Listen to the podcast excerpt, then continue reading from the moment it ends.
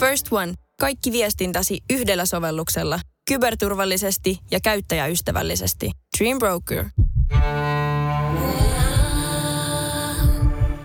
Tervetuloa jälleen Ryhkö ja Larvanto podcastiin. Tällä kertaa uhrinamme on BMMP ja Mira Luoti yhtiöistä tuttu Mira Luoti. Tervetuloa. Kiitoksia. Ja vakiovieraanamme Mira terrorisoi Kaukorökkän. Tervetuloa. No niin, hei. Palataan jälleen kerran aikojen varhaiseen aamun koittoon. Mira, mikä sut aikanaan veti musiikin pariin? Mikä saa sut innostumaan koko alasta ja urasta? No ihan lähtöisin öö, lapsuudesta, milloin mä niin kuin halusin hakea itse musaluokalle. Ja meillä oli kesämökki Loimaalla, mistä mä löysin sieltä, niin kuin, että täällä Turun päässä mä kävin niin kuin neljäs kuorossa ja soittotunneilla ja orkesterissa ja telinejumppatanssit, diipadaabada, mm. hirveästi harrastuksia. Mutta sitten täältä Loimaalta mä löysin omat underground-piirini ja niin kuin musiikin, mitä mä oon lähtenyt niin kuin seuraamaan. Ja siellä oli treenikämpät ja perustettiin eka oma bändi siellä ja, ja sitä kautta. Ja sitten Turussa vasta oikeastaan 17-vuotiaana, kun tota, mä olin Veldanilla siivoojana ja postittajana, niin tota, siellä joku muisteli, että eikö sä laulanut jossain noissa tiernapojissa? Mä, joo, no. Voit, voitettiin pari kertaa tiernapoikakilpailut ja mä olin aina Herodes niissä. Hmm. Niin tota, sen perusteella mut pyydettiin Super Trooper coverbändiin mm-hmm. laulamaan ja niillä oli ihan hirveästi keikkaa silloin. Ja siitä se sitten oikeastaan lähti, tämä mun rokkikoulu, mistä mä imin paljon itseeni ja sain niinku niitä kilometrejä ja sitä kokemusta, mutta myös niinku koko aika haaveilin, että sit ja jos ja kun mä sit vielä saan sen oman bändin, niin hmm. mitä siinä tehdään toisia, mitä, tästä, mitä eväitä otetaan matkaa. On pakko kysyä, että millaista musiikkia Super Trooper soitti, koska tämä on aika miellyttävän mahtiponnekas nimike. Hmm. No siinä oli tätä noin pääkkösistä pari tyyppiä. Ja sitten ää, Tage laulaa kilpiyhtyessä, hän on siis tämmöinen hevitaustainen. Aika monella on tätä hevitaustaa ja niistä on niin monet sellaisesta ää, Ladis, joka soitti koskettimiin, niin hän on soittanut Tannassa. Et siellä on aika monella ollut siis sellainen niin kuin menestyksekäs bänditausta. Joo. Ja sitten kun se toiminta on loppunut, niin sitten he on perustanut tämän kokoonpanon. Joo. Ja mitä ohjelmisto käsitti? Ohjelmistossa oli kyllä niinku, aika laidasta laitaa. Oli muutamia niitä jotain heavy mutta sitten hmm. se oli tämmöinen niinku, firman bileissä pyörittiin ja käytimme festareillakin, niin se oli sit sitä appaa, Boniämää, Jonesia. No oli sitten myös niinku Chingis Khan ja niinku, saatiin vetää vähän kikkaa ja cover mutta enempi sitä sellaista niinku, niinku, tietyn tyyppistä tätä niin kuin appasuuntaista niin kuin poppia. poppia, joo, mm. diskoa. Diskobändi se Diskopoppia. Joo. Koska meillä oli kaikille jotkut glitterivaatteet päällä ja Ajattelin, oli oikein esiintymis... Ja... Ai jaa, perukit ja kaikki. Oho. Onko se siis oli 90-luvun puoliväliä ja loppupuolta tai jotain sellaista? Milloin tämä tapahtui? Ja se oli sitä 90 Joo, aivan. Joo, kyllä. kyllä. Nyt on kyllä tullut hyviä nimiä, kuten tämä, tota, noin, mikä tämä nimi, Super Trooper, kyllä, mm. ja puhuimme juuri ennen lähetyksen alkua Floyd Superstarista ja muista 80-luvun hmm. futupoppereista. Tota, noin, ja tosiaan nimistä tuli myös mieleen tämä että Tira, Tiramisu, mikä oli siis Popstars-orkesterissa tuota, noin, tämä teidän kollektiivinne nimi, joka on myös aika hieno, hieno bändin nimi, mutta palataan tähän hieman myöhemmin. Puhutaan vähän myös tota, noin, teatterista, teatteritaiteesta ja ja elokuvista. Se on myös ollut ilmeisesti toinen kantava voima sun elämässäsi musiikin ohella. Mm, kyllä. Nämä kaikki jotenkin niin kuin yhdistyy toisiinsa. Mm. Milloin kipinä oikeastaan teatteri, teatteri mä lähti? aloitin teini-iässä. Kaarin nuorisoteatteri, siellä oli tällainen, siellä on ihan hirveän menestyneitä tyyppejä tullut. Niin kuin Iikka Fors ja ketä nyt tekee niin kuin isoja rooleja täällä, niin ne tulee kaikki siinä samassa nuorisoteatteriryhmässä. Ne oli mua pari vuotta vanhempia, jotenka mä silloin niin kuin hirveästi katon niitä ylöspäin ja se jotenkin niin kuin sai mut innostua teatterista. Ja siellä tehtiin silloin tota, toi Anna-Leena Härkösen tämä Häräntappoase ja mä myös rakastin sitä sarjaa. Siinä oli Antti Majanlahti, joka mun mielestä teki sen Rutasen roolin jotenkin aivan ihanasti. Ja, ja sitä kautta sitten rupesin itsekin näyttelee ja tota, ja sitten niin, sit kun bändi elämä taas vei, niin sitten se teatteri jäi ja sitten kun sillä on tullut tilaa, niin sitten se on aina sieltä tullut niin kuin takaisin. Mm. No miten sitä PMMP syntyi? No se tuli sitten lopulta siitä, että kun mä oon kouluaikana, mä olin Jori Sjöruusin kanssa samassa koulussa. Mm-hmm. Ja hän oli jo ala-asteella semmoinen erikoinen hahmo. Ja, ja tiesin, että tota, se, hän teki silloin sitä doom metal musiikkia. Ja sillä oli jotkut ihan niin kuin omat kuvionsa, niin tota, me kokeiltiin täällä Helsingin päässä Paulan kanssa tehdä musaa. Se ei oikein niin kuin innostanut kumpaakaan. Ja sitten yksi, yksi kaunis päivä mä olin haistattanut vitut kaikelle. Ja ehdotin sitten vielä, että pitäisikö meidän kuitenkin niinku kokeilla tuota Jori, että se on mun mielestä makea tyyppi. Mistä se oli Paulon pommasi? No just täältä Popstarsista. Se, on laulukilpailu. Joo. On Ja sinne mä sitten taas ajauduin sitä kautta, että kun mä olin tässä Supertrooperissa ja me oltiin tuolla öö, tässä ohjelmatoimistossa, jonka nimi on... Öö, no siellä oli Eeva Jaakomaa töissä ja hän oli hmm. Viihde. Niin hmm. tota, sen kautta Eeva Jaakomaa pyysi mua osallistumaan siihen kilpailuun. Enkä mä niinku tavallaan oikein tiennyt edes, että mitä siinä lähdetään hakemaan. Menin kokeilemaan ja pääsin siihen aika pitkälle ja sen kautta niin kuin, se oli ensimmäinen tällainen niin kuin, tämän tyyppinen formaattiohjelma. Ja sitä kautta mulle tarjottiin kaikenlaisia niin kuin, yhteistyötä, mutta sitten mä kuitenkin valitsin Paulan kanssa jatkaa. Niin Paula oli sillä kanssa kilpailemassa vai? Joo. Hmm. Ne päästiin niin kuin, molemmat niin sanotusti yhtä pitkälle. Mm-hmm. Eikö tämä ollut ihan se ensimmäinen? Kuka mahtui voittaa?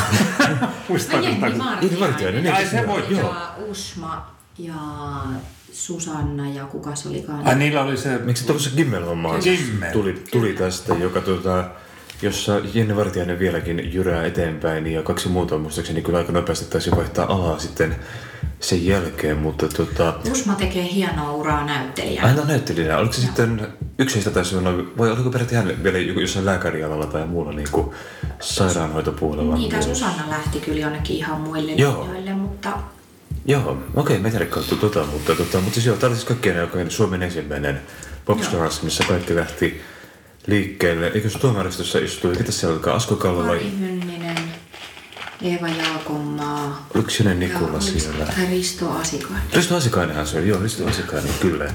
kyllä, joo. Anteeksi, koko nuori tietävästi, ei tiedä millä, mutta... No mä tiedän näitä tyyppejä. Okei, Joo.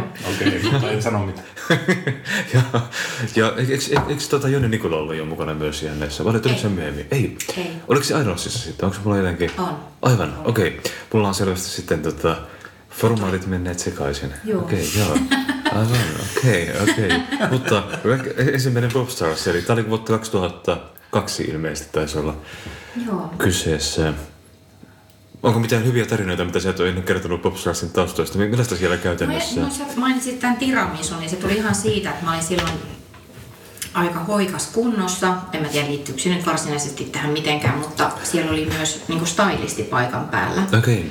Ja sitten mun laitettiin sellainen korsetti, toppi, mikä vaan, niin kuin, että siinä ei ollut mitään niin kuin olkahihnoja tai mitään. Mm. Että se oli tuolta niin kuin nyöreen sidottu. Ja sitten tota, meidän piti tehdä jotain koreografiaa siihen. Ja sitten tämä mun tanssi päättyi niin, että mulla on niin kuin kädet ylhäällä. Niin tämä toppi valahti alas ja mun näkyi nänni. Oh, Ja siitä mitäs tuli sitten? tämä tiramisu, eli mirantisu. ah, Näin hauska. Ai Alright. Joo. Näin pääsi käymään. Popstars on kyllä hyvä, hyvä aihe, koska meillä on tässä kuitenkin pöydän edessä Kauko, joka on tunnettu tällainen musiikkiviihdeohjelmien suosikki. Ja, ja kyllä, Joka ja, formaatin läpikäynyt. Kyllä vain, ja PNMP to- toki muutenkin itsessään oli tällainen niin kuin hyvin suuresti ka- ka- kaupallisia komistuksia va- va- tota, ö, varova orkesteri, niin tuota, Tässä mielessä tämä, että teidän taustanne tulee täältä Popstars-kilpailusta, joka on kuitenkin niin kuin täysin päinvastainen tälle kaikille. Varsin mielenkiintoinen lähtökohta.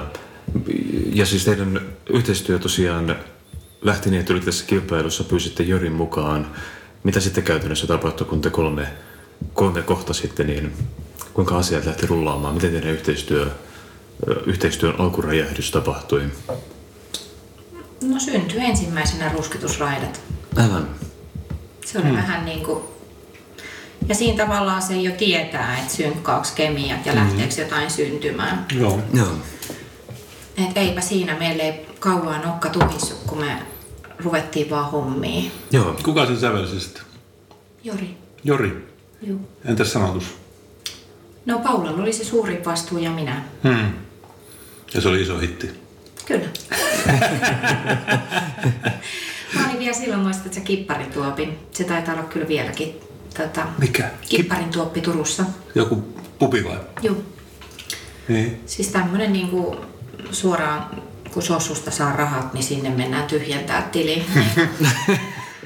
No olin mä tehnyt kyllä muitakin töitä, mutta se oli niinku semmonen, että mä olin aina jossain töissä, millä mä rah- rahoitin niinku näitä mun tanssia ja muita harrastuksia. Niin mä sitten olin siellä Kipparin tuopissa töissä taas yksi kaunis päivä ja ruskikset oli sitten mennyt niinku sinkkarulistan ykköseksi ja siellä oli joku joku hieman humalassa ollut sitten paskantanut housuunsa ja se kakka oli niin kuin tippunut sieltä lahkeesta lattialle ja se omistaja tuli hieno turkki päälle mulle ilmoittaa, että mun pitää mennä ne paskat pesemään ja sitten mulla vaan niin kuin napsahti oli vaan silleen, että nyt vittu riitti ja Mulla on biisi ykkösenä listassa, mä en mitään paskoja korjaa.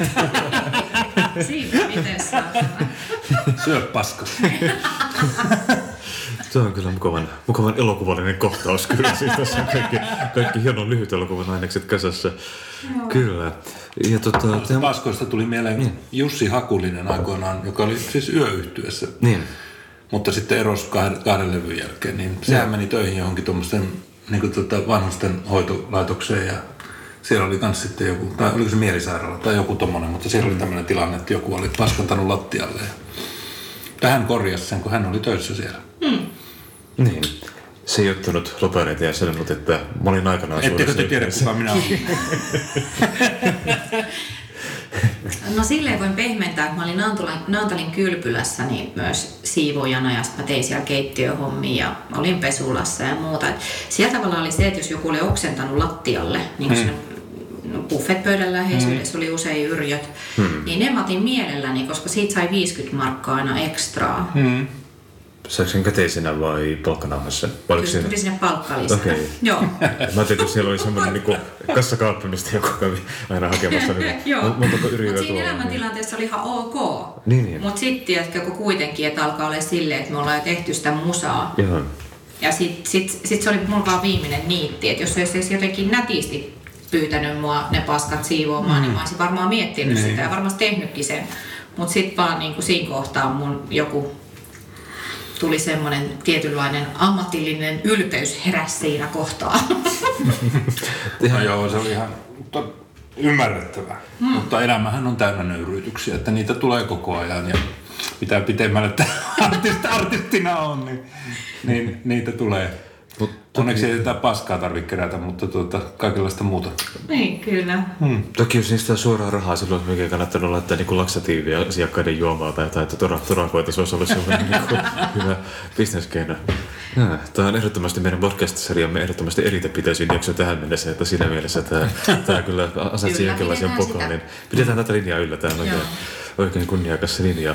Okei, eli te tuli Ruskasuusrajaret, joka josta tuli suuri hitti, ensimmäinen levy. Eikö teidän toinen levy Kovemmat kädet tullut myös aika nopeasti heti siihen tuota, noin perään? Oliko se nimi edes Kovemmat, kovemmat kädet? Se oli ensimmäinen biisi sieltä levyltä ainakin, Kyllä. mutta tuota, tuli myös koko levyn nimi. Siinä kesti kauan ennen kuin se, tota, se, sehän sitten vasta niin kuin joku vuosi sen jälkeen, kun se oli julkaistu, niin se vasta nousi sinne listakärkeen. Joo, joo. Okei. Mistä se johtui? Mm, kai siinä vaikutti kaikki. Me vaan keikkailtiin paljon ja, Joo. ja se lähti sieltä jotenkin takavasemmalta nousemaan. Okei. Joo. Oliko teillä silloin, muistan oikein, että se, silloin te- teitä varmaan pidettiin tuohon aikaan tällaisena perinteisenä yhden, yhden hitin, hitin ihmeenä, koska tota, noin Pop, Popstars tota, tausta ja yksi tämmöinen iskevä kesä, kesäbiisi, niin ö, mä oletan, että varmaankin niin kun, oletettiin, että teette vielä ehkä yhden levyn, joka, jossa on jotain biisejä, joka unohtuu ja sen jälkeen bändi unohtuu, vaikka kävikin täysin päinvastoin, että sen jälkeen teidän bändi vasta lähti niin todella liikkeelle ja jyresi allensa. Joo, ja en mitenkään lähdetty korjaakaan sitä. Että kyllä me mm. ihan niinku ruokittiin sitä ihmisten mielikuvaa, koska ei Joo. sillä ollut meillä mitään merkitystä. Aivan. Me vaan päätettiin, että me, te, me niinku, nyt tykätään tehdä tätä ja, Mm. ja ihan vitu sama. Mm. Että ei me ruveta mitään selittelemään. Eihän me kumpikaan olisi haluttu kertoa meidän niinku, taustoista. Aivan. Että niinku, on tässä nyt aika monta vuotta painettu jo. Mm. Että ei me ihan silleen niinku, keltanokki menetty liikenteeseen. Aivan.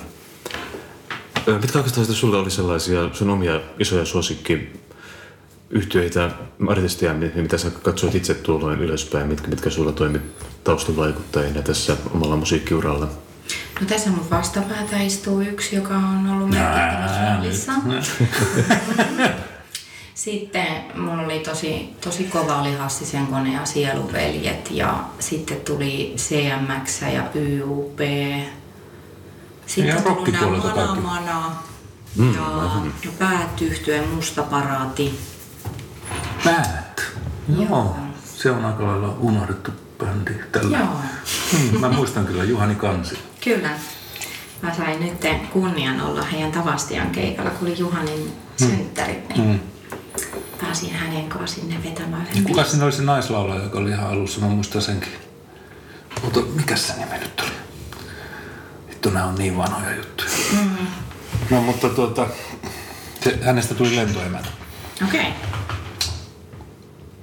Okay. En tiedä. Tuohan on aika tuommoinen suorastaan post-punk-vaikutteinen tuo sun, tuo sun listasi. Siellä on Mana Mana ja Mustaa Pärätiä ja monia muita tällaisia tuota noin. Ja hyvin suomirokkaa. Hyvin suomi Joo, no sitten taas niin kun, muuten oli sitten Joy Division Nirvana, mm. sellaista niin kuin, Synkkää, mutta ahdistavaa. kyllä. Paras yhdistelmä kyllä. Joo, te, te, se meni. niin, joo. Ma- Ma- Mana Manalla on ehkä yksi mun suosikki suomenkielisiä tällaisia lyrikkaa to- toteamuksia, niin kuin yhdessä kappaleessa Joni Memme laulaa, että ei ole rahaa edes viskiin, täytyy tyytyä halpaan punkkuun. Se on mielestäni hyvin, hyvin hieno lyyrinen toteamus. Mutta hän on kunkku. Mä oon Jouni kanssa ollut samassa bändissä vähän aikaa. Me, Oletko? Joo, me tehtiin semmoinen instrumentaalibändi. Me harjoiteltiin jopa kaksi kertaa, mutta ei ker- kertaakaan esiinnytty. Siinä oli sitten se Sieluveljen kitaristi oli toisena se. Onko Joo. kukaan koskaan kuullut tästä mitään, koska ainakin mulle, mullekin tämän... No nämä oli kaikki Turussa, siis okay. mä olin siellä. Se oli semmoinen iloinen punatukkainen poika ennen kuin se sekosi. Niin. Sittenhän se tuli hulluksi. Ja varmaan teki hulluutensa aikana sen manamana hommankin. Mm. Mutta tuota, Niin. se oli siis Joensuusta kai alun perin kotosi ja sitten se oli siellä Turussa ja sitten oli tämä Jouko Hohko oli siellä kanssa. Okei. Okay. Mielenkiintoista. Onko, onko tästä mitään äänitteitä vai mitään? Onko Ei, eikä se ollut mistään kotoa, se oli ihan perseestä. Jouni soitti ee, rumpuja. Ai jaa. Soitin bassoa. Oliko tämä 80-lukua sitten? Eikö, eikö Joona Mämmä kuitenkin, eikö se 90-luvun alkua tai jotain? Milloin hän kuolikaan? Sitten on aikaa jo todella todella kauan. 80-luvulla kai se tapahtui. Okei, Hänen joo. kuolemansa, mutta tuo juttu oli joskus 79-80. Okei. Ja Mä en ollut vielä tehnyt levyäkään silloin. Okei. Ja kukaan ei tiennyt vielä näitä kavereita ollenkaan. Että ne oli vaan semmoisia poikkeja sieltä. Okei. Se oli Joo. mielenkiintoinen pala Suomi Rock triviaan. No kyllähän siellä pyörittiin niissä samoissa Joo. porukoissa. Mm. Sillä lailla, että tuota, Turussa silloin kauan, kauan, kauan sitten. Mm. Kyllä. 40 vuotta sitten. Okei. Sen mä, sen mä muistan, se on jäänyt mulle niin semmoisena isona kokemuksena, kun tota, meillä oli keikka tuolla Lepakossa. Ja sitten kun tavallaan meni nuori tyttö sinne niin kuin niiden, tota, tota, että näki, että siellä on kaikki Kingston-vuolit ja kaikki, ketä siellä on niin kuin ollut, niin se oli jotenkin ihan karvat pystys kulkea. wow. Hieno hetki. Joo, mä olin Lepakossakin silloin, kun se oli just vallattu ja se oli Siellä ei ollut vielä lämmitystä, oli lokakuu ja helvetin kylmää. Se oli semmoinen pienlehtikonferenssi. Sitten siellä piti nukkua siellä lepakossa, kun ei ollut tietenkään varaa mennä minnekään hotelliin. Ja sitten siellä oli semmoisia vanhoja hetekoita ja niiden, niissä ei ollut mitään patjojakaan. Niiden päällä sitten ihmiset nukkuja. Mä muistan, kun sinne tuli sitten jotain semmoisia nuoria, semmoisia vähän niin kuin rappionuoria tai sellaisia, niin kuin, että ne oli jotain potkittu pois kotoa tai jotain. Mm. Sitten oli semmoinen piikkitukkainen punkkarityttö, semmoinen harja Ja. sokerilla nostettu ylös, niin tuota, mä nukuin sen vieressä. Ja sitten piti, oli niin helvetin kylmä, että piti pitää niinku kiinni, että sai niinku jotain lämpöä. Toisesta. Siinä ei ollut mitään seksuaalista, se oli vaan niinku, yksinkertaisesti vaan niinku lämmitys. Selviytymistrategia, kyllä. Kuulostaa kromaurikkaalta. Millainen Mira sun, sun nuoruus oli? Olit sä post-punk-hahmo vai punkkari vai teatteriharrastaja? Mill- Millainen oli elämäsi nuoruus? No se just se ihan niin kuin teini, teini-aika oli sellaista, että mä elin niin kahdenlaista elämää jotenkin sen Turun ja Loimaan välillä. Mm. Että tota, et Loimaalla tuli juotua ensimmäiset kännit ja, ja just nämä kaikki bändikokeilut oli siellä.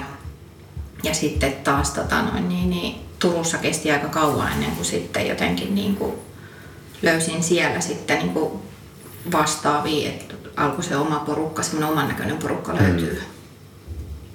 Et eikä siinä mitään nyt jälkikäteen ajatella, niin se on ollut hirveän hyväkin, että, että tulikin oltua sille kiltisti ja kuuliaisesti käyty kuorossa soittotunneilla, niin tietää siitäkin jotain. Ja, ja sitten taas, että tota, näköjään sitten kuitenkin se oli vahvempi kokemus se, mitä sieltä niin kuin Loimalta tuli, koska. Okay. sitähän mä tavallaan niin kuin aloin tekemään aikuisena. Mm, vähän, kyllä. Et se vei, vei mennessään.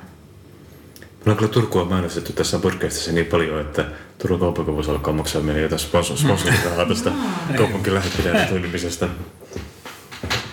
Joo, miten sitä käytännössä tota, noin PMMP bändi, bändin, oliko se aina niin, että miten teidän bi- biisinteko tai lauluntekoprosessi käytännössä toi, toimii? Mikä oli sun ja Paulan osuus, mikä oli Jorin osuus, miten te tavallaan jaoitte tota, noin työtaakkaa siinä? Minkälainen operaatio oli aina biisien tai al- albumin, albumien tekeminen? No hyvin pitkälti se vaihteli tietenkin sitten, että siinä vaiheessa kun oltiin jo rundilla ja piti tehdä sieltäkin käsin, mutta Jorilla oli alkuun siellä kupittaalla työhuone ja me oltiin aika paljon hänen luonakin yötä, että meillä oli siellä omat pyjamat ja hammasharjat ja junissa tuli paljon kirjoiteltua. Okay. Mutta kyllä se oli niinku kokonaan se vastuu meidän kolmen välillä, että jokaisella oli omat niinku selkeät vahvuudet siinä. Joo. Et eipä siinä. Mikä oli sun vahvuus, mihin sä panostit? No kai mä oon aina ollut sit kuitenkin se semmonen niin kuin, mm, se semmonen tietynlainen luonnonlapsi ja mm. ehkä se, ketä niin kuin ensimmäisenä lähtee aina jotenkin pää edellä seinää päin. Mm. Et nämä kaksi on vähän nörtimpiä ja semmosia.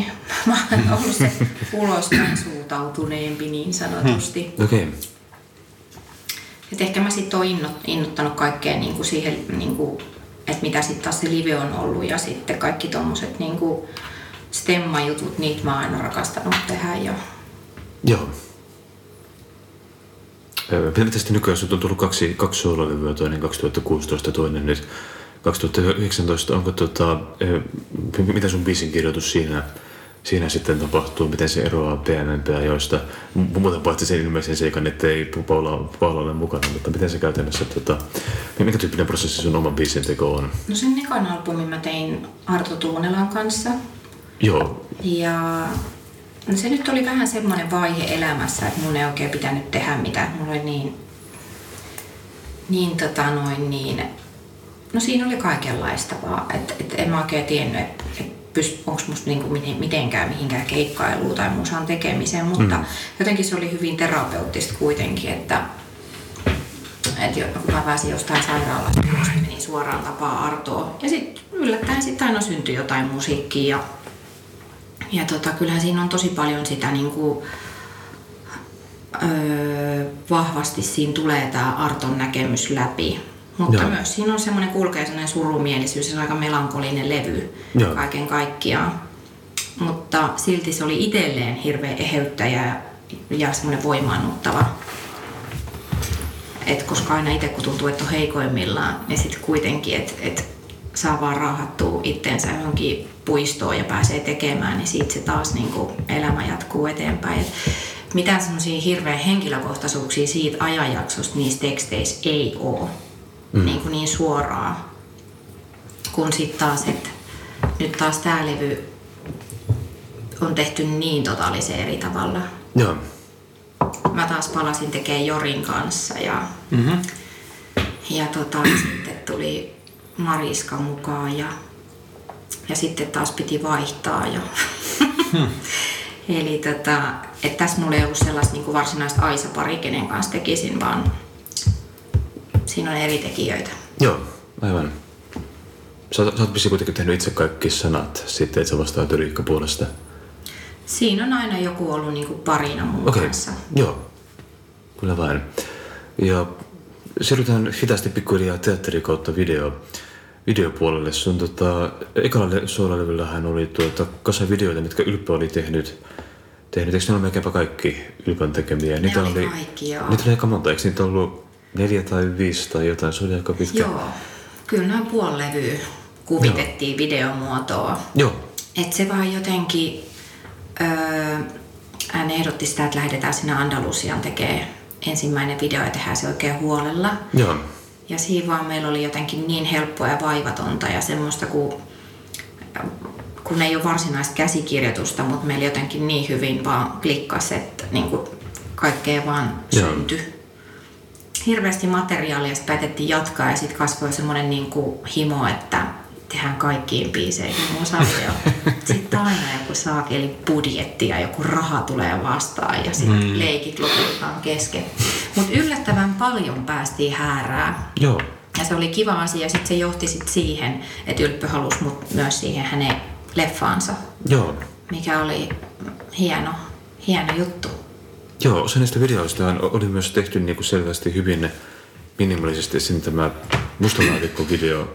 Eikö se ollut tyyliin kuvattu ehkä yhdessä huoneessa tai Joo. jotain? Siinä oli, Se on tehty oli siellä niinku- Porvoossa Ai jaa, okei. tota, studiolla. Et. Okei, joo joo. Se oli myös niinku, tyylikäs, mutta äärimmäisen mi- minima, minimalistinen. Eikö siinä aina siinä alummassa huoneessa, joka saa videoefektejä päälle? Eli Joo, niinku, siinä oli just tämä tilanne, että siinä vaiheessa rahat oli loppu, mutta Niin. niin. riitti vielä virtaa intoa, kyllä. haluttiin tehdä. Niin. Niin, kyllä, kyllä. Sitten ei auta, kun otetaan musta kangas, mikä on vielä jäljellä ja mene Joo, siihen päälle ja tee jotain. Niin, niin, joo.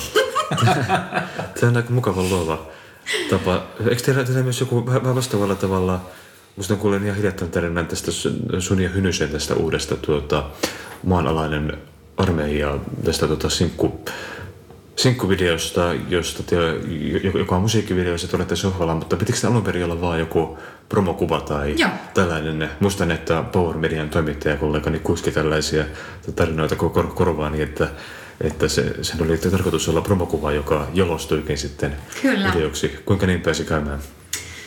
No sitä tässä on ihmetelty, että tavallaan jotenkin siinä kun me sitten vaihdeltiin paikkaa, välillä toinen seisoi ja toinen istui ja sitten se jotenkin Joo. alkoi elää ja sitten siinä tuli no, no kuvaa joku pieni pätkä ja ruvettiin vaihtaa niitä paikkoja, lokaatioita siinä mm. samassa talossa, sit- talon sisällä. Ja sitten siitä yllättäen sit syntyi tarina, Joo. joka päätyi sitten videoksi. Ja siitähän tuli ihan sairaan hieno. Joo, joo, me juuri vissiin kummatkin katsottaisiin tässä tänään, Joo. tänään aamulla ja si- siitä ei pysty heti päättelemään, että sekin on tällainen hatusta, hatusta vedetty. Mekin ollaan tehty siis Kakon kanssa musiikkivideoita, jotka ovat hyvin, hyvin samantyyppisesti, että budjetti ei varmaan koskaan ole ollut. Ja, ja Budjetti on nolla. Bu- Budjetti on aina no- nolla, nolla ja on ollut joku Mutta kumppani. onneksi on rikas mielikuvitus, niin sillä. No, se on varmaan joo, ainoa keino, millä suomalaisella musiikkikentällä ö, pysyy homma mielekkäänä, on kyllä tietynlainen ö, ru, ruuvien riittävä löysyys, niin tota, noin, homma, homma pysyy toimivana. Joo, sä mainitsit tämän elokuvan, jota te olette Ylpön kanssa kuvanneet. Me puhuttiin tästä myös tota, Ylpön ollessa vieraana tässä podcastissa puhuimme hyvin teknisistä asioista ja luultavasti tota, noin, kaikki katsojat kuuntelee, nukahtavat siinä kohtaa lähetystä, mutta yritetään tuota noin, puhutaan myös siitä vähän populaarimmin. Eli kyseessä on siis Ylpön ohjaamaa elokuvaa, jossa on tuota noin, tekijätiimihän on, se on mustavalkoinen draama road trip elokuva ilmeisesti. Tekijätiimiin kuuluu ilmeisesti Ylppö, sinä ja miespääosan esittäjä, mikäli ymmärsin oikein. Eli tässäkin toteutustapa on varsin minimalistinen. Miten tämä kaikki sai alkunsa? Öö, no, Ylpöllä on tämä tämä ajatus muhin jo monta vuotta ja hän on niin kuin Kaurismäen kanssa ilmeisen paljon viettänyt aikaa ja tämä mm-hmm. leffa-innostus kytenyt siellä. Ja, ja sitten nämä musavideot, niin niitäkin alkoi tulee hänelle ihan hirveästi, että hän teki yölle ja Halua Helsingille ja kenellä kaikki hän on. Pariisin keväälle ja CMXlle ja niin. on kaikille tämän sarjan Suomi, Suomi-orkestereille. Ja tota, mä itse muistan, että hän myös tota, muistaakseni ennen kuin te aloitte tekemään tätä elokuvaa, kun ylpeästi sen Red-elokuvakameran, niin hän olisi ennen jo vuosia kuvannut Teppo Vapauden kanssa ja niin kuin, tota, noin, jonkinlaista elokuvaa niin kanonin järkkäreillä, mikä sitten lopulta hylättiin syystä tai toisesta, mutta ilmeisesti tämä idea sitten uudelleen syntyi elokuvachompina tämän Red-elokuvakameran hankinnan jälkeen ja jotenkin se sitten tämä homma tota, lähti lähti liikkeelle.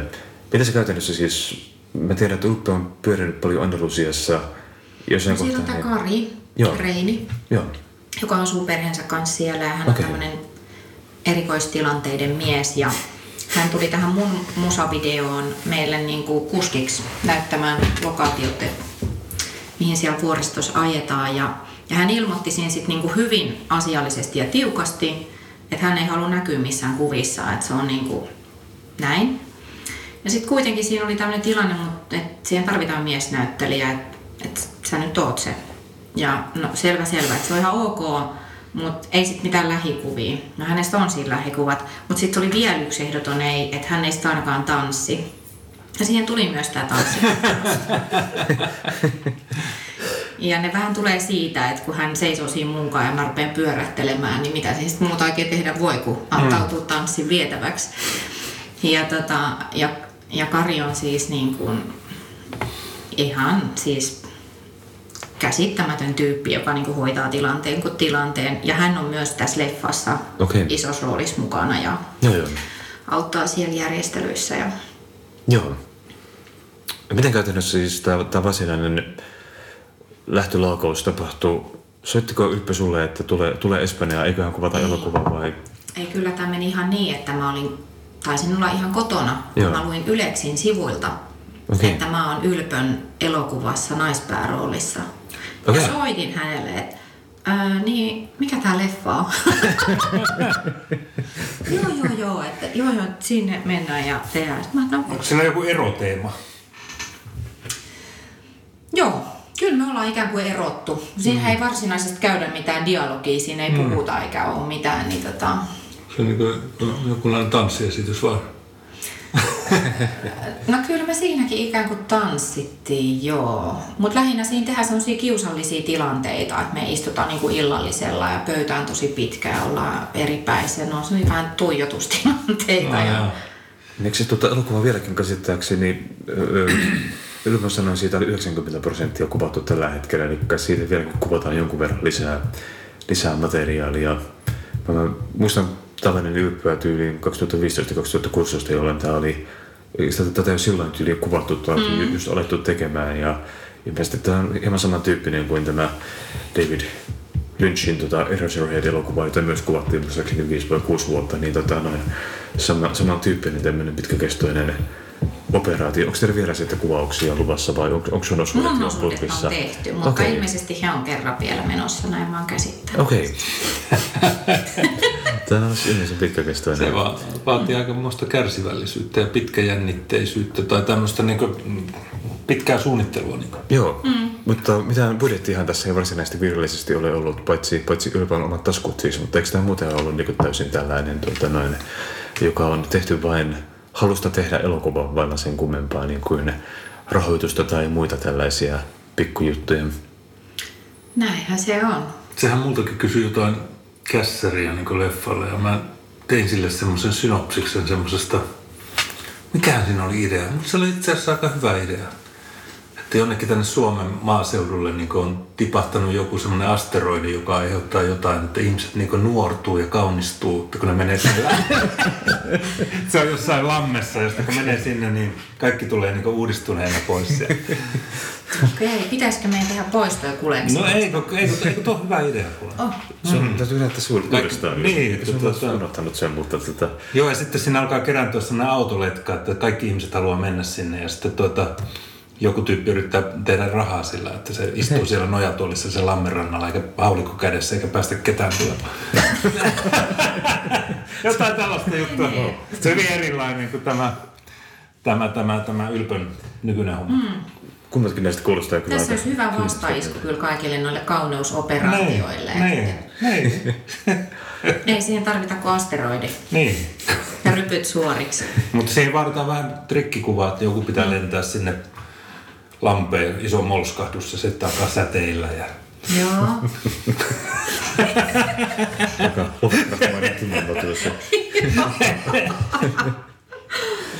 Joo. Miten sitten käytännössä, minua kiinnostaa niin näyttelytyön ja käytännön töiden kannalta tämä, eli siis te lensitte aina Espanjan kuvaamaan tätä tietyissä jaksoissa, oliko teillä minkälainen työtapa tapa sitten, varmaan pitkiä pitkiä päiviä te myös asuitte siellä kaiken aikaa. Eikö, mm, eikö no se kuulostaa, että siellä Espanjassa olisi niin kuin, että sinne mennään lämpöön ja näin, niin. mutta siellä oli todella, todella kylmä. Tylpöl itsellään oli pilkkihaalari mm. ja, tota, ja, ja kartsa oli myös hyvin pukeutunut, mm. mutta totuuden nimissä mä aika paljon istuin autossa, jos oli lämmitys, mulla oli minihame päällä ja mä olin aivan horkassa. Että se piti oikeasti niinku skarpata, että sit kun lähdetään mm. kuvaamaan, että niinku, tietenkin pitää näytellä, että ei, ei palella yhtään. Että siinä oli kyllä niinku ehkä meitsi vaativin osuus. Joo, tuo on kyllä. Näyttelin kerran itse yhdessä Ylen, Ylen tuota noin, vuoteen 1917 sijoittuvassa draamasarjassa Teloituskomppanian jäsentä, jossa tuota noin, joka, joka kuvattiin jossain Maunulassa kello viiden aikaan aamuyöllä miinus 20 asteen pakkasessa.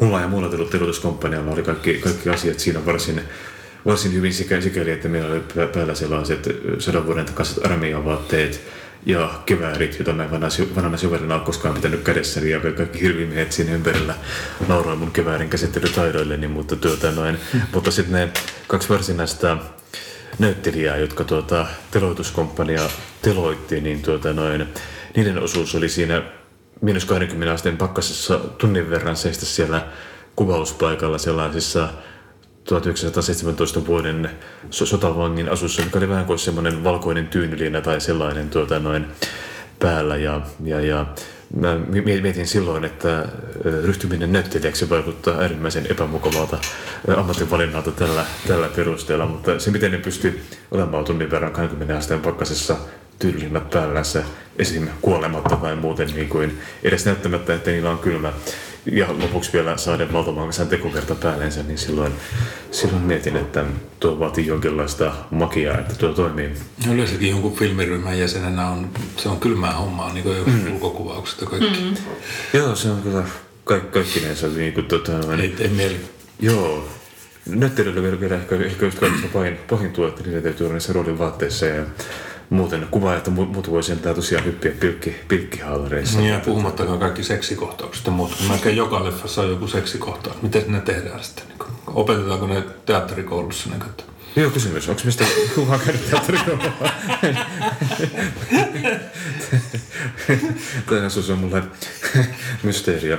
Tosin mulla oli kyllä, mulla oli kyllä kerran, kerran tuota, musiikkitalolla turkkilainen järjestyksenvalvoja kollega, joka, joka ehdotti, että tuota, noin mun punavuoden studioni olisi voinut perustaa tällaisten turkkilaisten miesten välitystoimiston ja hyödyntää myös kameralaitteistoa tässä, mutta tässä on kaikki... Mikä, mikä turkkilaisten miesten välitystoimisto? bordelli, näin niin kuin. Bordelli? Turkkilaisten miesten bordelli, se oli tällainen liike, liikeidea, mutta... Siis joku tuota- homojuttu vai?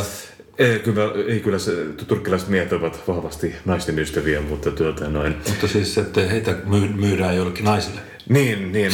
Tämä, tämä kollegani oli, oli niin miettinyt, että tässä on tämmöinen aukko suomalaisessa, tuota noin, suomalaisessa tarjonnassa, että Se sua pyysi mukaan siihen. ö, mua ikään kuin, niin kuin tällaiseksi tuota, kameramieheksi kautta, kautta tuota, ö, internetvälittäjäksi. Ja No, ehkä säkin olisit saanut muutaman keikan sinne. Mutta tässä on ura, uravalinta, joka jäi toteuttamatta, niin tuota, noin, ski, skippasin tämän sinänsä ihan hurmaavan tarjouksen armollisesti. Erikoishommia. Joo, joo. On kyllä. Siitä olisi kyllä saanut ihan hyvän, hyvän luvun johonkin elämäkertaan varmasti kirjoitettua, mutta, tuota, mutta, mutta se jäi tekemättä traagista. Hmm. Joo. Mutta se, mikä itsellä on ollut kiva noissa niinku teatterihommissa, että tota, öö, että ne liippaa kuitenkin niin omaa tekemistäkin läheltä. Että mä olin edelliskesänä oli Topi Sorsakoskesta kertova musikaali ja, ja, tota, ja sitten kuitenkin kun siellä pyörähtää paljon tuttuja hahmoja ja se on niinku, niin semmoista tekee kyllä semmoisella tietynlaisella intohimolla mm-hmm. ja pietillä, kun se on niin tuttu alue, missä pyöritään ja Mm. Missä toi näyteltiin? se oli tuolla mm, niin kuin aitoon vieressä. Siellä on Sappeen laskettelukeskus ja sa, siis Sappeella. Se Sappeella. Sappeessa, kumpi se on? Sappeella tai sappeessa? Se on siellä. Ja viime kesänä oli sitten Olavi Virto. Musiikkiin aina liittyviä juttuja. Sitten Niitä mä oon tehnyt, joo. Joo. Joo. siinä on sitten jotain laulamista mukana. Ja... joo. Missä tämä tapahtui? Oliko tämä myös paikassa, jonka nimeä millä saa taivuttaa oikein, vai oliko tämä jossain? Tämä oli se sama paikka. Sama paikka? Mä en nyt sano sitä, ettei mene päähän. Joo. S- sitä paikkakunnalta ei kyllä sponsorirohoja, jotta tällä perusteella kannata odottaa, mutta tuota, Eli okei. okay. Sappeen kesäteatteri. Näin. All right. Miten oikein, me pu- puhuttiin tässä just Kakon kanssa en- ennen sun tuloa, tuloa hiem- hieman elokuvataiteesta ja teatterista toki ylipäätänsä. Mitä suosikkeja tai innoittajia sulla itselläsi on tällä alalla? Me juuri puhuttiin tästä espanjalaisesta ohjaajasta. Almodovar. Almodovar, joka nimen mä en muista, mm. Skinarifin ja sitten mä uusin Kä- Kärsimys ja kunnia, joka liippaa varsin hyvin myös teitä meidän tämän päivän taiteilija elämän kärsimyksiä koskevia keskusteluita. Tätä tässä kehuttiin, mutta tota, millaisia innoittajia sulla on tällä alalla? No Ireisar Herim, kun mainitsit Niin. niin. tässä aikaisemmin, niin mulla oli se juliste Okei. Okay. monta vuotta Joo. Seinällä. Ja se on kyllä semmoinen, että se on tullut katsottua monta kertaa. Joo. Joo. Onko mitään muita, mitä muut, onko tiettyjä ohjaajia tai muita juttuja, mitkä sua vetää puoleensa? No kyllä on tämmöiset niin kuin porukassa, mitkä meitä niin kuin kiehtoi, niin siellä oli idiootit ja, ja kaikkea tämmöistä. Lars von Trier. Niin, Trierille kaikki tämmöiset niin kuin, ne on aina Aika kiehtonut. pim- pimeitä kamaa. Joo. Hmm. Ja keikkapussissa muistan, että katsottiin useasti, oliko tämmöinen Bad Boy Papi, missä niin kuin äiti kieto elmukelmuun poikansa ja siis jotain ihan sairaita. Okei, tästä kevyttä, kevyttä sunnuntailtapäivän piirrettä siis kyllä. Mä oon seurannut niitä Beladarin elokuvia, tämän unkarilaisohjaajan, jota Lyppä pitää alttarilla. Silloin se Satan tango, ja mu- joka kestää seitsemän tuntia, ja. Turin Shores, ja kukaan ei vieläkään nähnyt tätä, paitsi Ylppö, mutta siis Niin. tota noin. Seitsemän tunnin elokuva on kyllä aika pitkä. Joo. Jos on hitaita kuvia, mutta mutta pitää yrittää joskus katsoa. Se kuulostaa niin mielenkiintoisen meditatiiviselta. Silmille. Mm. Saako sinä pitää vessa, vessatauon välissä? Joo, se voi vaatia kyllä muutamankin meditaatiopäivän ehkä siinä, mm. sen aikoo katsoa, että tavallaan kyllä, tavallaan kyllä kiinnostaa. Onko vielä tietoa, milloin tämä Kronos Kairos, kun se elokuvan nimi, mm. nimi oli, onko tietoa, milloin, milloin voi e- ensi iltaa odottaa? En, ei mä uskalla. Siis se, että kun mäkin olin menossa kuvauksiin varmaan pari vuotta, että ne aina siirtyi, että tota, Niin. mä oon ihan valmistautunut vielä odottaa Joo, pitkään. Niin. Mutta jos se tuleekin sattumoisin aikaisemmin, niin sehän on vaan positiivinen yllätys sitten. Oliko myös niin, että tässä... kaikki työrauha hänelle. Joo. Eikö tässä vielä myös tuota äänityöt, kuulemma tehdään täysin jälkiäänityksenä, että kaikki, kaikki repliikit on vielä sitten tuota noin edessä. Eli melko, melko mielenkiintoinen tämmöinen taidevuoristorata, mikä kulkee vuodesta toiseen. Niin, etana raivolla. Niin. Pusketaan. Ja Tämä on kyllä, tämä on kyllä aika, aika vaikuttavaa. Ylpy kertoo jotain hämmentäviä tarinoita. Eikö siinä muun muassa ollut mukana joku tuota... Hetkinen, kuinka tämä olikaan? Joku, joku jala, jalaton strippari, muistanko oikein? Muistatko se tällaista, tällaista tarinaa, että... Koska tämä ei tullut siihen podcastiin mukaan, me jäi harmittamaan. Ylpy kertoo tämän meille siinä sen esityksen, tai podcastin äänityksen jälkeen, että ne oli tarvinnut jotain Oliko se niin, että ne halusi tähän elokuvaan jalattoman stripparin miehen eläköityneen sellaisen, sitten Ylppö oli bongannut jostain baarista jonkun jalattoman miehen, joka sattumalta, jota se oli vain pyytänyt näyttelemään, sitten oli paljastunut, että se olikin tosiaan entinen eläköitynyt strippari, jolla ei enää ollut Niin, jalkoja. eikö se kuollut? Sitten sit se kuoli jo, sitten sit se, sit se ruumis oli ollut kolme päivää jossain makuuhuoneessa. Tämä oli niin tosi... Ylpöllä siellä kotona vai? Jossakin, mä en muista missä se... Mä en muista missä, muista missä sitä oli säilytetty, mutta Lapset älkää menkö. Setä nukkuu. Tässä on hyvän, hyvän elokuvan, miten naami aina asettuu siinä niin kuin joku hattu päähän ruokapeesään ist- Mm. istumaan ja pidetään, pidetään mielikuvaa yllä, ettei lapset, lapset olisi niin kuin melkein elokuva itsessään. Mutta siis mä kuulin, että se, sehän ei ilmeisesti sitten niin kuin, ilmeisesti lopulta tämä, tämä koko haamu jouduttiin poistamaan siitä elokuvasta, koska ilmeisesti se kuoli kesken kaiken tai jotain, että se ei Niin, saanut kaikkia hänen. Kaikki kohtauksia. kunnioitus hänen sielulleen. Ja kaikille Mutta ruumiin on tällainen ohi. Okei. Mutta se, mikä muuhun teki vaikutuksen, että, että jos elokuvan ei ollut budjettia ollenkaan, niin Joo. sinne kuitenkin raahattiin mua varten. Mä en osaa siis mitään tankotanssia, mutta mä olin siinä tankotanssia. Ja totta kai mä tein sen niin uskottavasti, kun vaan pystyin. Niin siis, eh, no, kamera on ollut kallis kyllä, mm. mutta mä veikkaisin, että toisiksi kallein asia, mitä siihen on hankittu, on ollut tämä tanko. Okei. Okay. Et se oli kyllä tärkeä, tärkeä hänelle tässä visiossa, että tämä tankotanssi, ja se on jostain niin kuin, mä en nyt tarkkaan muista, miten tämä tarina meni, että mistä kaikkialta se on roudattu ja mikä vaiva siinä oli löytää se sellainen just tietynlainen, että se on ihan ammattitanssijan tanko. Mm-hmm. Ja sitten meikäläinen pemputtaa siinä pari kierrosta. Raahattiin sinne ihan helvetin korkealle sinne vuoristoon. Okay. Olisi kiinnostavaa nähdä tuosta sellainen, koska Ylppö varmaan tarkkoinen miehen pitää sellaista tiukkaa budjettilogia, niin olisi kiinnostavaa nähdä tässä. Tuosta olisi kannattanut saman tien tehdä sellainen dokumentti, jossa näytetään kaikki nuo niin. jalattoman miehen kuolemat ja muut. Joo, joo. Sitten niin kuin se, sehän olisi ollut niin mielenkiintoinen tuommoinen omituinen hullu idea ja sitten miten sitä toteutetaan. Joo, siis tämä, tämä kuulostaa just sen tyyppiseltä projektilta, jossa tämä niin kun, tekoprosessi on ollut yhtä, yhtä kiinnostava kuin, niin kun lopputulos tulee, mm. Tulee olemaan.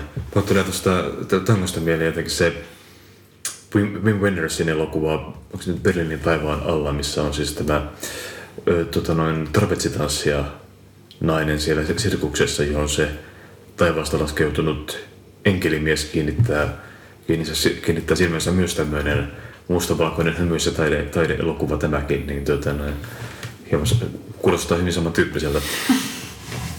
Mm.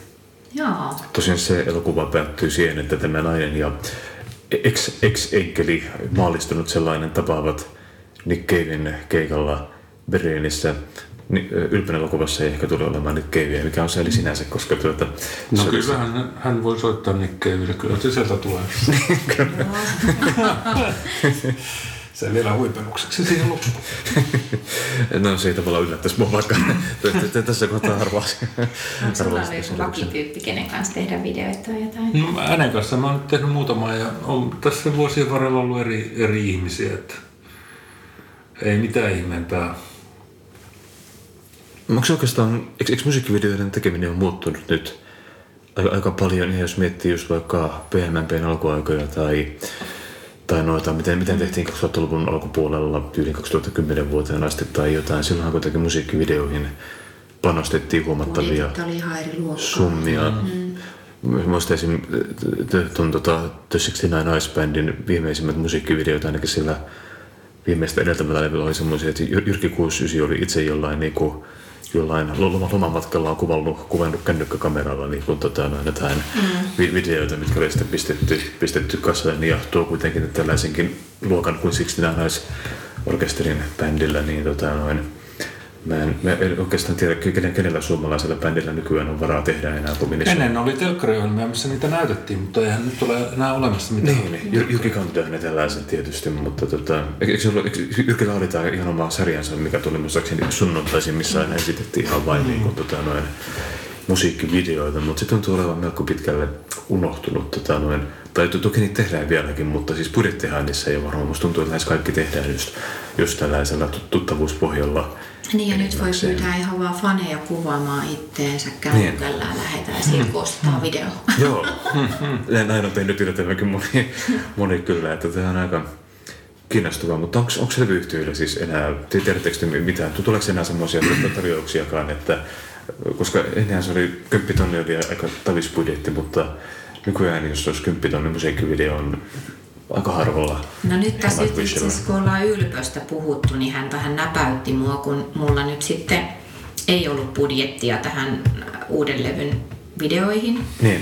Niin siellä oli töissä tällainen, joka tekee näitä niin kuin kaikkia mainosklippejä ja, ja mitä näitä nyt tällaisia, jotain tiisereitä. No. Niin hänet pyydettiin sitten niin kuvaamaan me oltiin tuossa kaapelitehtaalla ja sitten mä juoksentelin siellä jossain niin kuin tolppien välissä. Aivan. Niin sitten Ylppö vaan sanoi, että niin, tota, kenen kanssa teit se video? Mä, no, se oli sieltä sellainen, tuli kuvaamaan ja näin. No olisitte voinut edes värimääritellä sen. Sekin jäi. Et siinä vaan nyt sit, siinä on nyt vaan kuvattu, kun meikä loikkii ja Joo. Eikä siinä mitään. Ai niin, mä muistan joskus aikana 90-luvulla mä tein videoita semmoisen yhden jätkän kanssa, johon mä, johon mä tutustuin baarissa. Ja sillä oli joku normaali nimi aluksi, mutta sitten se muutti nimensä, että se oli yhtäkkiä Kaleva Heporauta. Okay. Sitten se asui mummonsa kanssa tuolla Roballa. Sitten kerran mä menin sitä tapaamaan siellä ja sitten mä olin ostanut just niinku tuota, pienen korvapustereo-systeemiin ja, ja tuot, se mummo istui siellä keinutuolissa sitten mentiin sinne Kalevan huoneeseen ja mm. sitten kun se näki sen mun korvalappusteron, niin mä muistan, kun se sanoi ison äänen, että onpa pieni, en ole ikinä nähnyt noin Mä ajattelin, mitä se mummo ajattelee. Se puolella.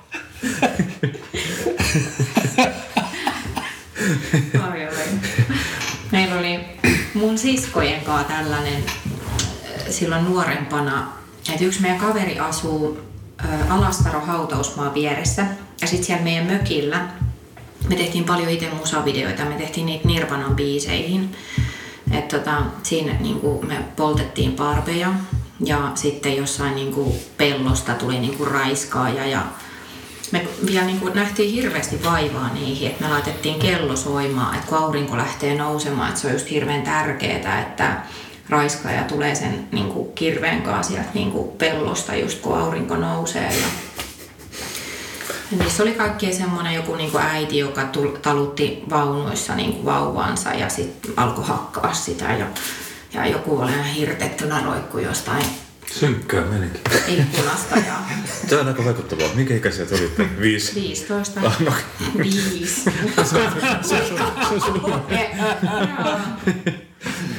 Viisivuotiaana ja tollasia. No. Mutta tuli musiikkivideoista ja niiden budjeteista mieleen tarina, tarina, mikä mun täytyy kertoa hyvin varovasti, koska siihen liittyy salassapitovelvoitteita, mutta, mutta kuitenkin mitä tulee, me pyrittiin tekemään tota, yhden viestintätoimiston kautta yhdelle suomalaiselle innokkaalle musiikkiharrastajalle ö, musiikkivideo, joka tuota noin, tämä henkilö on sellainen hahmo, joka joka vuosi tekee yhden omakustanne levyn.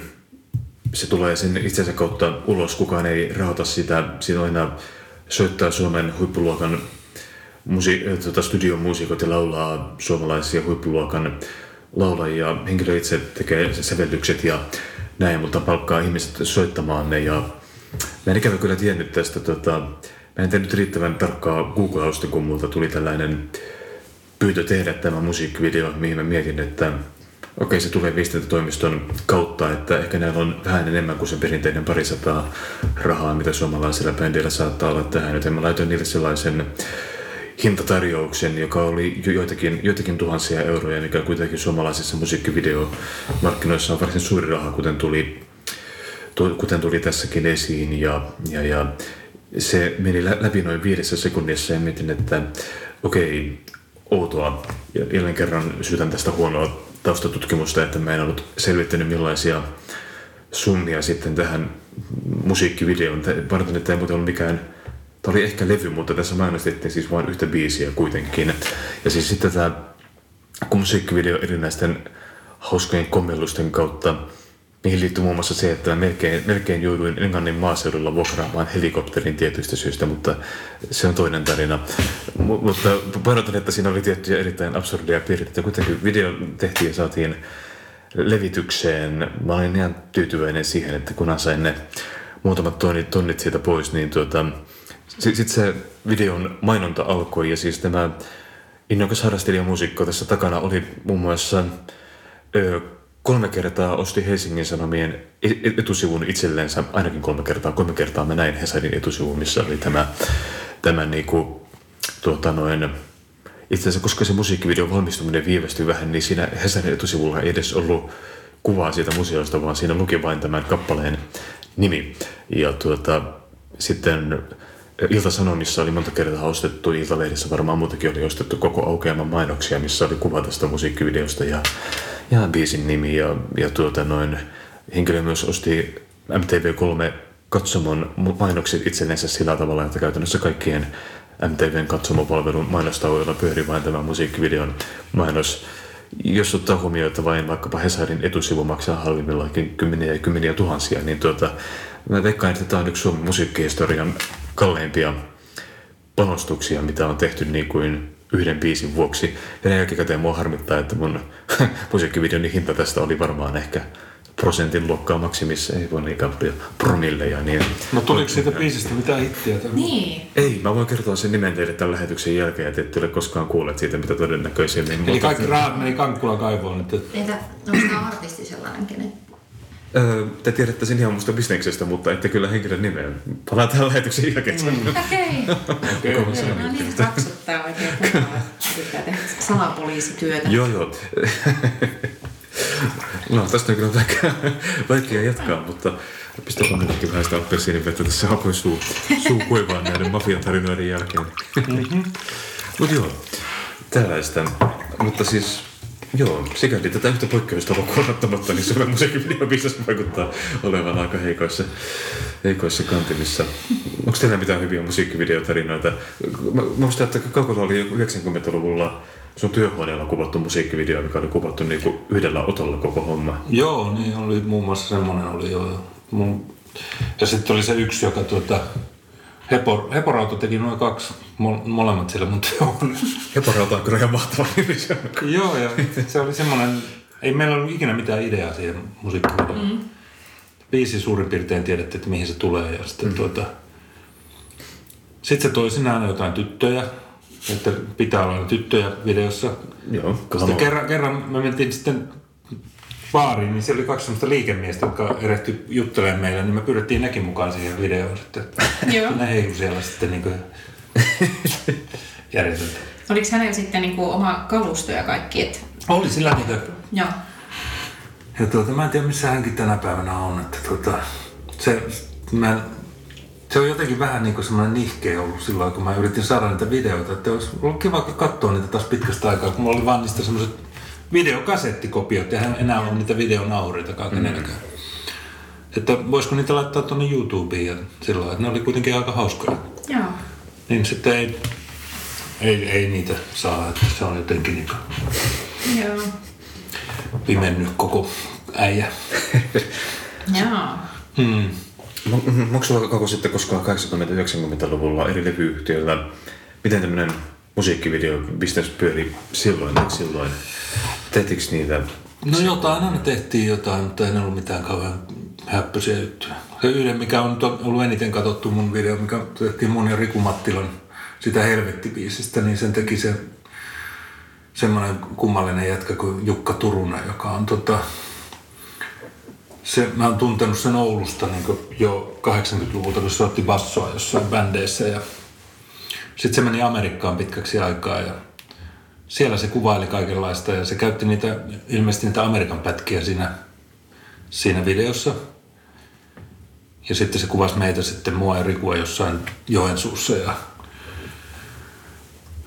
hänestä on tullut myöhemmin semmoinen todella kiivas tämmöinen Jussi halla kannattaja ja, ja tuota, mä en tiedä mistä se tuli, koska se ei ole nuorena ollut ollenkaan semmoinen niin kuin ihme nationalisti. Mutta nyt se on sellainen, se, se, sieltä tulee aina semmoisia todella tylyjä kommentteja kaikesta Heidi Hautalasta ja tuommoista, mitä se vihaa. Niin kuin. tuota, mutta tuota, silloin nuorena hän oli tuommoinen kova Iggy and the Stooges fani ja, ja tollanen. En tiedä sitten. Ihmiset kehittyy niin oudolla tavalla. Se on juonut vettä salaisesta sitä lähteestä ja muuttunut kyppuiseksi vanhaksi mieheksi. Niin, mä en tiedä, tapahtuiko silloin Jenkeissä sitten jotakin. Oh. No. Meillä oli täällä meidän kesämökin naapurissa tämmöinen meitä äh, no melkein kymmenisen vuotta vanhempi jävä, joka asui niin kuin vanhempiensa kanssa, mutta hänellä oli sellainen oma siipi, hmm.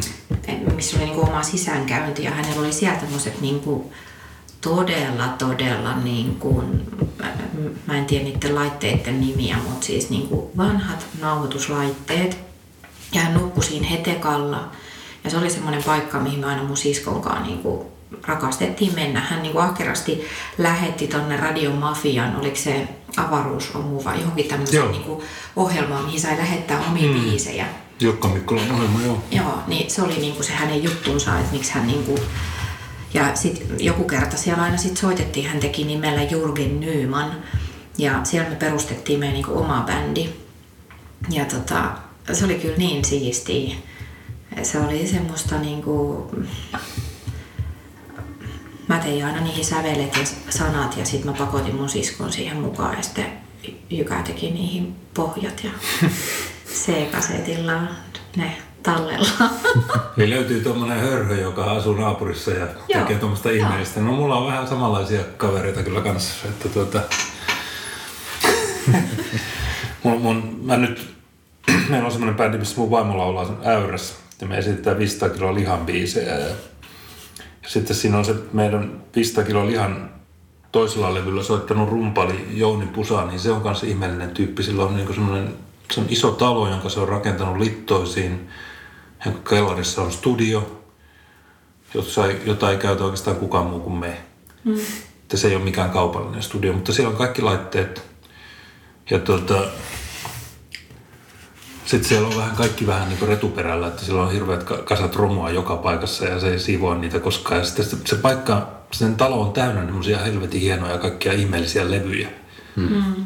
LP-levyjä, mutta myös cd ja kaikkia tuommoisia niin semmoista outoa jatsia tai outoa progea, semmoisia bändejä, mistä ei koskaan kuultukaan mitään tai mä en ole ainakaan kuullut. Mm. Ja, ja siellä ei niin kuin, normaalilevyjä sieltä ei löydä mitään. Just tällaista Nirvana-osastoa ei varmasti löydä, mutta, tuota, mutta kaikkea semmoista kummallista, että tulee aina semmoinen olo, että on niin jossain karkkikaupasta, mitä, mitä nämä on, mitä nämä on. Se on niin kuin helvetin hienoa olla tuommoisessa paikassa jonkun tuommoisen tyypin kanssa, joka on niin vannoutunut ja tuommoinen täysin vihkiytynyt johonkin tuommoiseen erikoisuuteen. Vannoutunut ammattiherra voisi olla hyvä ammatti, niin. mikä tällä sillä. Niin, ja sehän on hyvä rumpali vielä kaiken lisäksi. Että tuota, mutta tuota, niin. Sitten, kuinka paljon Suomessa on tämmöisiä kaiken maailman erikoisia ihmisiä? Niin kuin välillä miettii, tuommoisia, mm. tuommoisia itetaiteilijoita. Mm mikä se on se rönkkö tai joku tollainen, joka on tuolla Itä-Suomessa, tuolla Parikkala lähellä. Sillä on semmoinen patsaspuisto siellä. Joo, tuttu nimi, joo. Ja tuota, nimenomaan tämä Turunen, tämä perussuomalainen, niin se, se tuota kertoi siitä, kun okay. se dikkaili juuri sitä rönkköä. Joo, joo. Mm-hmm. Jolla on niinku semmoinen mieletön semmoinen puisto täynnä niinku patsaita, mitä se on tehnyt sellaisia, niinku, missä maailmassa sekin jätkä elää. Mm. Yeah. Ja sitten mä kävin nyt keikalla Severi Pyysalon kanssa, niin semmoisessa talossa Loimaalla. Mm. No niin, missä on asunut tämä, tämä Alpo Jaakola. Joo. Jolla on ihmeellinen patsaspuisto siellä ja koko talo on, niin se on niin kuin joku Peppi Pitkä tuossa sun talo. Se on niin semmoinen täynnä niitä ihmeellisiä maalauksia, jossa on niitä semmoisia isosilmäisiä ihmisiä ja mä, siellä oli jonkun aikaa siellä talossa, siellä oli yhden naisen synttärit ja ne asuu siinä talossa ja Jaakollahan on kuollut jo ajat sitten, mutta mä haluan nähdä ne kaikki ihmiset semmoisena, että ne näyttää, kun ne olisi suoraan niistä tauluista, että niillä on semmoiset isot silmät, semmoiset, jotenkin semmoiset, semmoiset tunteelliset silmät, jotka katsoo. siellä oli aika hauskaa. Joo. Sitten siellä oli yllättävän hyviä laulajia, niin kuin monia, jotka Severikossa pystyy soittamaan sillä kilkuttimellaan niin kuin mitä tahansa, niin se säästi sitten niitä Joo. kaikenlaisia biisejä laulettiin. Yhtäkkiä oli tosi hauskat bileet. Joo. Mutta Joo, Suomessa on outoja juttuja, jos täällä niin alkaa tutku, tutkimaan näitä, niin Joo, tuo on kyllä kiinnostava tuommoinen kummallisten hörhyjen joukko, jotka saattaa tehdä tosi korkeatasoistakin ta- taidejuttuja, mitä sitten kun kukaan ei näe. Mulle tuli vähän mieleen siitä se Paul Austerilla on se kirja Illuusioiden kirja, kun se nyt Joo. ni- nimeltään, mikä niin kuin mahdollisesti ke- ke- kertoo, siellä lopussa jää vähän auki, mutta kertoo tästä entisestä elokuvatekijästä, joka vetäytyy joillekin omalle maatilalleen ja vähän samalla tyylillä kuin Ylppö, Ylppö tekee tuota, tuota elokuvaansa, niin siellä niin kuin hyvin salamyhkäisesti kuvaa millitarkasti korkeatasoisia ammattielokuvia, jo- jotka kuvataan siellä sen tuota, maatilalla ja jotka se editoi kasaan ja kukaan ei koskaan näe niitä niitä Sitä ei näytetä kellekään. Joo, hieman sama tyyppi. Toi on semmoinen haave, mikä mä haluaisin tehdä niin kuin sillä lailla, että en ehkä elokuvia, mutta mä voisin tehdä semmoisia levyjä, joita ei niin koskaan laiteta myyntiin minnekään. Joo. Koska ei levyt muutenkaan myy mitään, että tekee vaan itselleen. Tai just tämän jonkun hörhölöydyksen Niin. kanssa, Niin. jonka kanssa vaan niin kuin tehdään jotain Niin, ja mullakin on omituisia niinku- ääniä ja... Mä voisin, kun mä saan kuitenkin jonkun verran rahaa näistä mun kirjabisneksistä ja tollain, niin mä voin, voin aina palkata sinne soittajia ja ne on niin ihan huipputyyppejä. Mm. Periaatteessa me ollaan tehtykin. Mulla on pari-kolme levyä siellä odottamassa. Niin kuin, niin. Ehkä mä julkaisen ne tai mm. sitten en. Niin. Mutta niitä on ollut hauska tehdä. Joo, sitten tuossa, tuossa mielessä just joku ju, YouTube, tällaiset on kiinnostavia alustoja, koska sinne voi periaatteessa laittaa mitä, mitä vaan ja mm. siinä ei tarvita niinku levyyhtiöitä tai muuta tämmöisiä vanhoja välikäsiä. Se samaten niinku, mitä vaikka elokuviakin pystyy nykyään tekemään hyvin pienellä laitteistolla. Steven Soderbergh kuvasi muistaakseni viimeisimmän elokuvansa iPhone 7, kun se nyt oli, toki siinä oli kaikkea muuta tekniikkaa mukana, mutta siitä huolimatta, että niinku, kuva, mikä siinä oli, tuli puhtaasti vaan iPhonein kautta, että siinä mielessä toi on kiinnostava, kiinnostava erämaa tavallaan, minne, mistä niinku voi löytyä kaikkea kummallista. Ja hmm. kiinnostavaa, mikä ei vielä muutama vuosikymmen sitten ollut mahdollista No, tehdä. mutta sustahan voi tulla sellainen hörhä, kun sulla on se pornaisten mökki. Musta tuntuu, että mä oon hyvä, hyvä sota menossa sinne ammattilaisen suuntaan. Niinku, Siellä mökissä aletaan tehdä Joo, jotain joo. pimeitä juttuja. se ei tässä ole kyllä Mä, suunnitelma. mä ilmoittaudun tähän hörhökerhoon. Tervetuloa pornaisiin. Varmaan. Milloin sä laitat sen käyttöön? Mä toivoisin, että ensi kesänä itse, itse asiassa. Siellä Tehdään jotain siellä. tällä hetkellä Tehdään vuorolla. jotain musaa tai tehdään jotain Joo, joo, videoita ja kaikkia tuommoista. Se on tosi kivaa. Joo, mulla on siis... Omituista tai... Pidä mukaan. Minä mukaan, joo. joo, mulla on siis tämmönen vanha kummituskartanoksi kutsuttu paikka tuolla Pornoissa. Siis vanha tämmönen 1200-luvulla luvulla rakennettu tuota noin talo, mikä aikanaan meillä oli treenikämppänä, mikä nyt on sitten muutamia vuosia ollut hieman hienostelemässä käytössä vuokralla, mutta semmoinen omenapuutarhan sartama kummitustaro pi- pihan navettoinen ja muiden tällaisiin. Oi, Oi oi, Wow. mikä temmellys kato, tässä on valmis paketti, että Kyllä. sä otat sen kameran ja pistät mut tekemään kaikkea. Ja sit voidaan jossain vaiheessa, kun hommat pyörii, niin vaihtaa niin kuin, osia. Mm-hmm. Mutta se olisi niin kuin, jo käynnistää. Että, Kyllä, Niin kuin, kyllä. Tehdään joku projekti. kyllä. Sehän olisi tosi kivaa. Semmoinen, jota ei näytetä kenellekään. Ei kenellekään. Sopivan salakermamasta toimintaa. Me voidaan vaan kertoa niitä jotain niin kuin storeja eteenpäin, Niin. mitkä elää ihan omaa elämäänsä. Niin, se on niinku tuota, semmoinen salaperäinen juttu, että semmoinen, että ihmiset, semmoinen huhu kiertää, että semmoinen Joo. on tehty, mutta kukaan ei sitä. Joo, mutta se on kuitenkin totta. Niin, tai eikä joku pieni traileri laitetaan jonnekin. Joo. Niin Joo. vähän semmoinen niinku houkutin. Ja joku voi tulla salakuvaa niin, niin. pienen jostain pusikosta, että tuo ne Näin. hullut taas häiriin. niin, siellä ne tekee, mitä ne tekee, tämä on mitä. Salaseura. Suunnitelmat alkavat haavoittua samalla kun meidän lähetysaikamme alkaa lähestyä loppuaan. Tässä kohtaa me Ei, jatkamme, jatkamme juonien punomista, mutta tässä kohtaa Mira kiitän vierailustasi meidän luoksemme. Kiitos. First One. Ensimmäinen kyberturvallinen ja käyttäjäystävällinen videoviestinnän ratkaisu Suomesta. Dream Broker.